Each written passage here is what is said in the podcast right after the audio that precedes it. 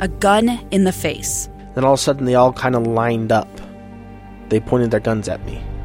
And this is the point where I thought, I'm going to die today. Started two years of horror for an American in Venezuela. They said, You need to give us your phone and get ready because you're coming with us. I'm Becky Bruce, and I spent a year researching and piecing together Josh and Thamy Holt's story about their ordeal in a notorious prison. That's when everything started to turn bad. We had another pound on the door. Boom, boom, boom. And there was the police once again. You can binge all of the episodes of Hope in Darkness on KSLPodcasts.com or wherever you get your podcasts.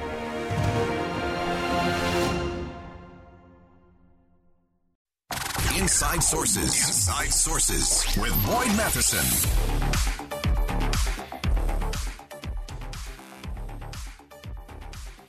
Morning, afternoon, with Marty Carpenter. Uh, we're filling in for Boyd today, if any of you are wondering, and uh, we're going to talk about Congress and their lame duck session. And and you know, it, it occurs to me that lame duck sessions are probably more honest, more forthright than others because, first of all, a lot of the con- Congress people have been recently reelected. Some aren't even running again, so they don't have anything to lose. But they're not really running for reelection right now. They're not. They're they're doing things maybe because it's the right thing to do. And some of them already got booted out, so Right, they're right. you know they're packing up the office, kind of a thing. But there is still some business to be conducted, and in fact, there's a lot of business that needs to get done before the end of the calendar year, before a holiday break. Just look at some of the things that are on that list. They're trying to pass a 1.5 trillion dollar spending package. Uh, they're trying to get a uh, marriage uh, protection act taken care of. Uh, they've got to do something about the debt ceiling.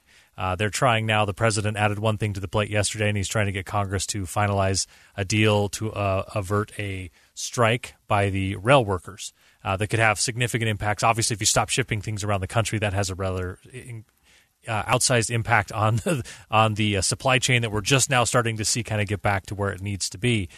So I, I don't know, like that seems like a lot. I know I've got a lot of stuff to get done before the holiday break, but my list is shorter than that, and it requires fewer moving parts to get it done. Well, let's get to the expert. We have with us uh, this afternoon Caitlin Emma, budget and appropriations reporter for Politico. Th- Caitlin, thank you for joining us this morning, this afternoon. Why do I keep thinking it's morning? Because it's been the same. It's been the same outside all day. We we got snow here, Caitlin, and it was just the same gray for like 48 hours. But now the sun's out, so Oh, Greg's gosh. excuse is going away.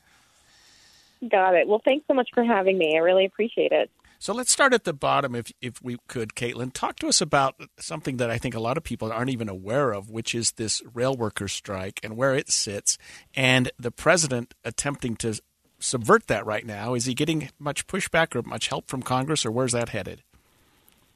Right. Well, this is a really interesting issue that sort of, you know, kind of, I can't, I can't really say snuck up on um, Congress because it's sort of been out there for a while, but, you know, it's really added to a already huge um, legislative to-do list uh, that, you know, lawmakers have in just really a few short weeks before the holidays. So, you know, essentially President Joe Biden said on Monday that Congress needs to um, basically intervene and head off this uh, what would be basically a crippling, you know, work stoppage uh, within the railroad industry, you know, in the next couple weeks, um, which is, you know, piling already piling on to this huge legislative to-do list. So, you know, immediately House Speaker Nancy Pelosi said that the House could act, you know, as soon as Wednesday. Um, Senate Majority Leader Chuck Schumer said the Senate, you know, will take up uh, legislation as soon as possible after that.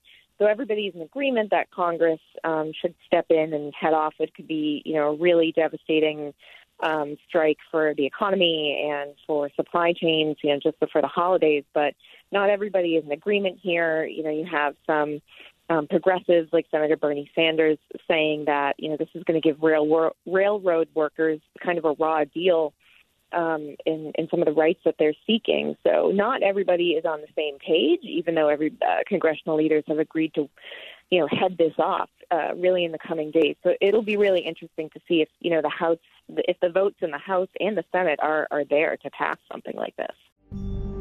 It's the story of an American held in a dark Venezuelan prison. Then all of a sudden, they all kind of lined up. They pointed their guns at me.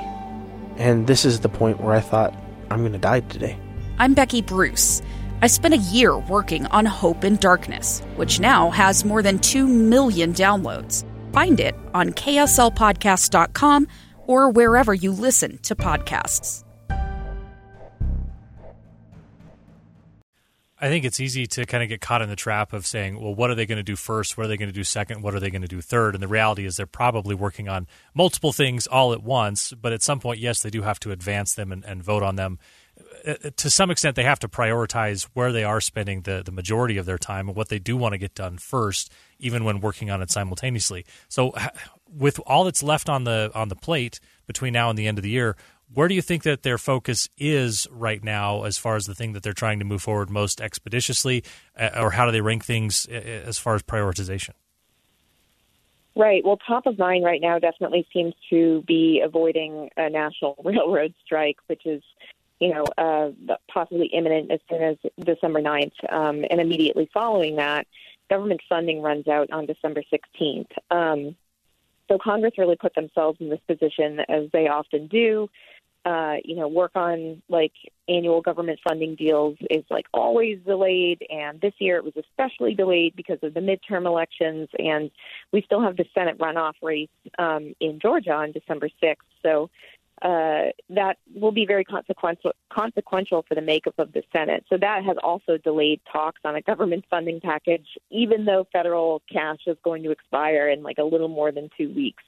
But basically, congressional leaders and President uh, Biden met at the White House today, and they decided, you know, to do two things, which was avert the railroad strike and pass a mass and work to pass a massive government funding deal by the end of the year. Um, that's going to be an incredibly huge lift. I don't know that it will happen by December 16th. Like they might have to pass, uh, you know, a short week long government funding patch to kind of get them over the finish line. But, you know, I have seen it get done in a very short amount of time, and the House and Senate can work incredibly quickly when they want to and when they're motivated to leave for the holidays. Caitlin, it seems like we can never talk about Congress and the Biden administration without mentioning Ukraine. And uh, we've seen that the administration has already asked for $38 billion in additional Ukraine aid and 10 billion in emergency health funding um, which would go to COVID 19. But let's talk about the, the Ukraine aid. Is that something that uh, Congress, the, the outgoing Congress, is supportive of? They've certainly been involved in it for the last six, eight months since we've had the problem.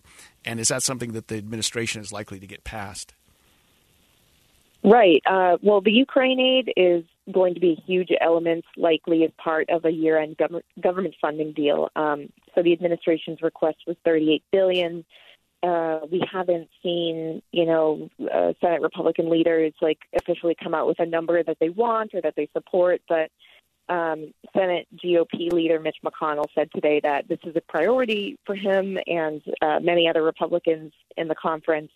So I would expect to see, um, you know, possibly billions, tens of billions of dollars to Ukraine aid in a year-end government funding deal. Um, should one come together, I think there's a lot of motivation to get that done too before the start of the next Congress because you have an incoming House um, majority, House Republican majority that is kind of fractured over this issue. You know, you have the right wing of the Republican Party saying that like Ukraine shouldn't get another dime and that we need to assess the tens of billions of dollars that we've already sent that country and that's going to be kind of a, a harder lift you know next year in 2023 so there definitely is a lot of motivation to make sure that the country um, uh, has what it needs you know now uh, while like democrats are still in control of both the, the house and the senate.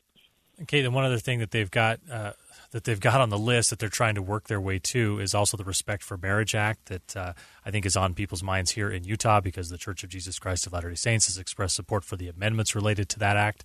Um, where does that sit on the priority list, and is that something that uh, gets more difficult to get done after?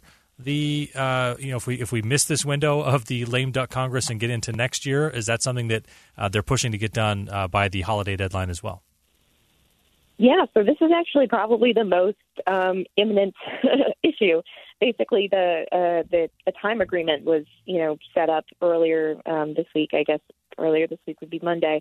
Um, but essentially, the Senate is uh, probably going to pass that legislation as early as today, um, which would bring it a critical step closer to President Joe Biden's desk. Um, you know, this bill has uh, stalled for a while because there was a long sort of campaign to attract 10 Republican votes to break a filibuster. Um, that legislation is now officially on track to, to pass. Again, like I said, as soon as today, um, that would send it to the House, uh, which is an easy lift since you know Democrats still have a slim majority in the House. So that um, that legislation is is one step closer to um, you know President Joe Biden's desk, and you know obviously it would enshrine same-sex marriage protections in federal law. So that's one one item crossed off the legislative to-do list before um, you know a lengthy lengthy list of other huge things. A lot to get done, and everybody wants to get out for the holidays, so we'll see how it rolls out. Caitlin Emma, budget and appropriations reporter for Politico. Caitlin, thanks for taking some time with us today. Thank you. All right, Greg, when we come back, we're going to talk social media, social media conversations that and get pulled to the extremes. Yes. Yeah.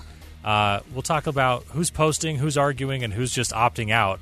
Back with more on Inside Sources after this.